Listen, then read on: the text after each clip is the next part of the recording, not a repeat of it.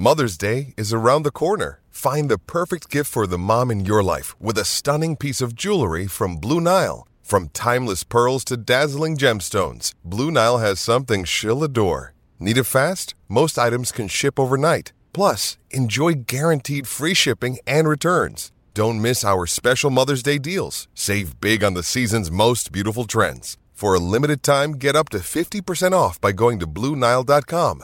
That's BlueNile.com. When you need mealtime inspiration, it's worth shopping Kroger, where you'll find over 30,000 mouthwatering choices that excite your inner foodie. And no matter what tasty choice you make, you'll enjoy our everyday low prices, plus extra ways to save, like digital coupons worth over $600 each week. You can also save up to $1 off per gallon at the pump with fuel points. More savings and more inspiring flavors make shopping Kroger worth it every time. Kroger, fresh for everyone. Fuel restrictions apply. Another day is here, and you're ready for it. What to wear? Check. Breakfast, lunch, and dinner? Check. Planning for what's next and how to save for it? That's where Bank of America can help. For your financial to dos, Bank of America has experts ready to help get you closer to your goals. Get started at one of our local financial centers or 24-7 in our mobile banking app. Find a location near you at bankofamerica.com slash talk to us. What would you like the power to do? Mobile banking requires downloading the app and is only available for select devices. Message and data rates may apply. Bank of America and a member FDIC.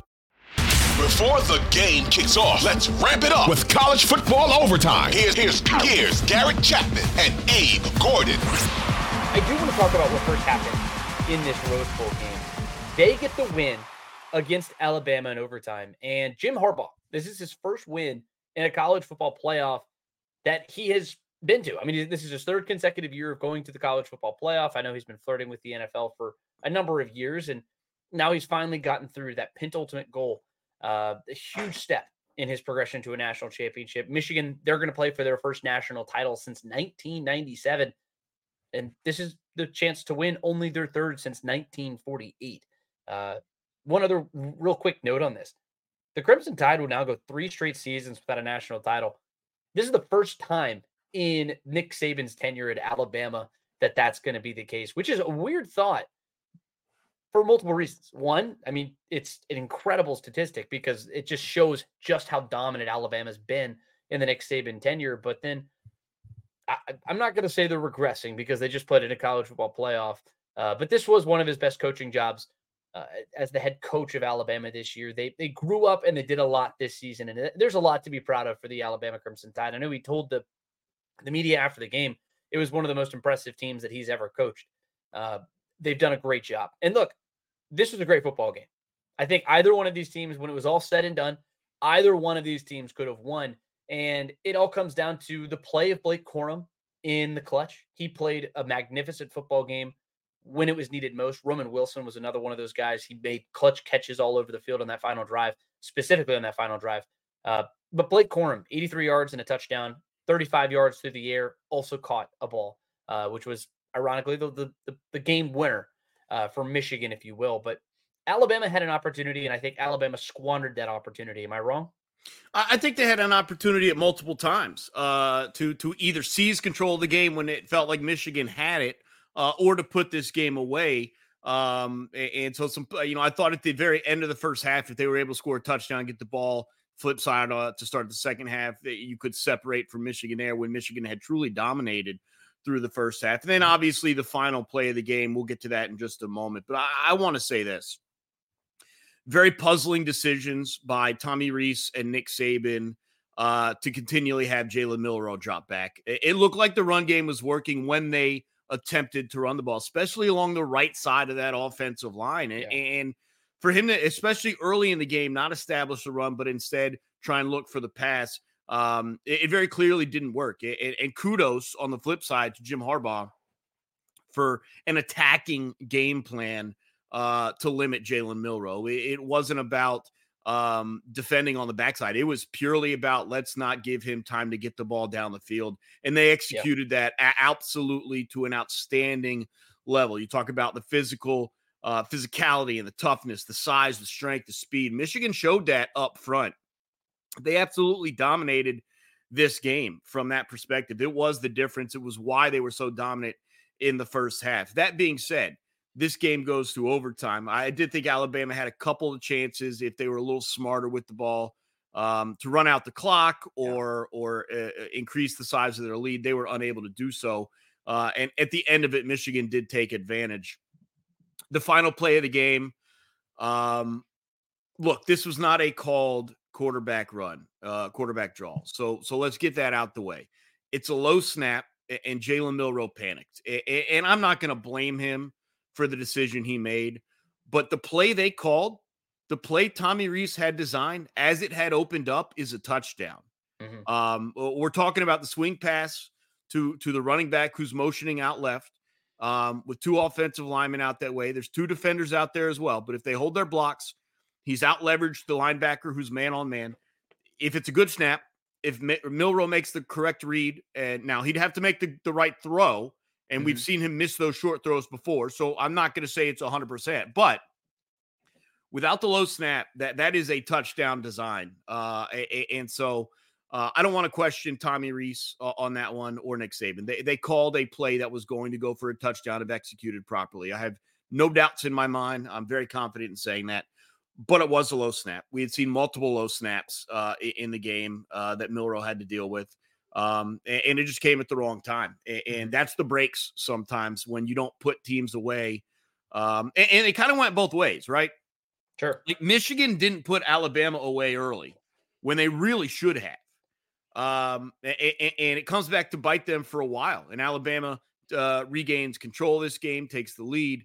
Uh, and Michigan's the team that has to battle back and make some plays down the stretch. And uh, the other kudos is to Blake Corum. You and I had talked about him uh, in our preview uh, episode. And the mm-hmm. question was he's a great finisher. If he gets in the red zone, you may as well go ahead and put six on the board. But where are the big plays? Can he deliver? Can he explode? And multiple occasions he did. Uh, and I think that was the biggest difference for Michigan was that Blake Corum turned into not just a workhorse, not just a drive finisher, but a big play machine. Uh, and it was very important. It came at key moments of the game multiple times, including a bruising run mm-hmm. in overtime that eventually became the game winner. So you, you got to give kudos uh, to Michigan. They they didn't let much get behind them, which is what yeah. Alabama uh, ha- had relied on. Um, and unfortunately for Alabama, it was the wrong time for Milroe to go back to looking like early season Milroe. and for that offensive line. By the way, it's not all just on Jalen Milroe. He was under siege in this game, uh, um, but ultimately, the game plan that Michigan um, used to to defeat Alabama uh, defensively was an mm-hmm. outstanding game plan. I am surprised that Alabama was not able to counter uh, in the first half. They weren't able to adjust uh, as much as I thought they would. I- am also surprised that they did not stick with the run as much as it, mm-hmm. it looked like they should have. It felt like they were succeeding. Uh, again, I mentioned specifically over the right side of that offensive line, but um, ultimately they did not. It was very surprising to me. Uh, now, the other question that's asked is why didn't Georgia attack Milroe the way Michigan does? And that's a different question. Um, but you have to imagine if they had, maybe we're having a different discussion here. Mm-hmm. Um, but Michigan played an outstanding game. Uh, JJ McCarthy stepped up. Uh, one of the big questions we had was was can he make the big plays in key moments? And in this game, he certainly did. Um, it's a very deserving Rose Bowl win for Michigan, a very deserving chance to win a national championship uh, for Jim Harbaugh and the Wolverines. And and at the end of the day, I know we're going to have these discussions depending on what happens Monday night. But uh, I hope mm-hmm. people can look past all, all, the nonsense that's gone on at Michigan this year and appreciate what they have done on the field. This was an impressive victory for the Wolverines, Garrett. Yeah, and, and honestly, Jase McClellan, like to your point, he had a really good game. Yeah. Like this is a guy who played really, really well. He played good football and, and he averaged over six yards per carry against a, a pretty vaunted defensive unit for Michigan, who who has not allowed teams to run the ball with any sort of effectiveness this season. And I, am like you, I'm a little blown away that they yeah. didn't continue to go back to the well there because that uh, at the end of the day, that keeps your offense out on the field and their offense on the sideline. And even still, even through that, I still felt like Alabama had at some level control of this football game. I mean, I understand that they they kind of reverted back to their old ways, like you mentioned. low snaps, and they were allowing a lot of pressure. I mean, five sacks in the first half alone. Jalen Milroe looked not like himself, not like the guy who we had seen over the last couple of weeks.